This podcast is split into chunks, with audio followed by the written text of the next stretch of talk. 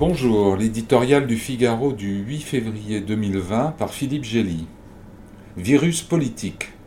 Quoique hautement contagieux, le coronavirus chinois n'est pas le micro-organisme infectieux le plus méchant qu'aient eu à connaître les épidémiologistes.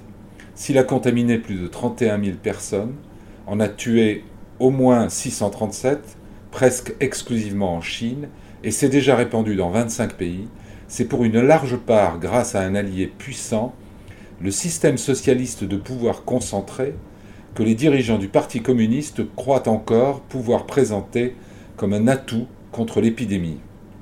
L'autoritarisme du président Xi Jinping lui permet d'ordonner le confinement strict de centaines de millions de personnes et de faire surgir de terre des hôpitaux géants en quelques jours.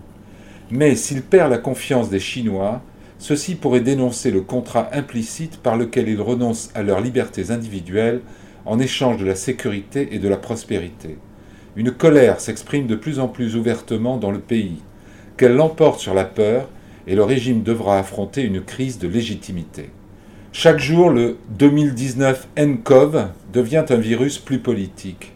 Il s'attaque au rouage d'un système pyramidal régi par la soumission servile à l'empereur rouge.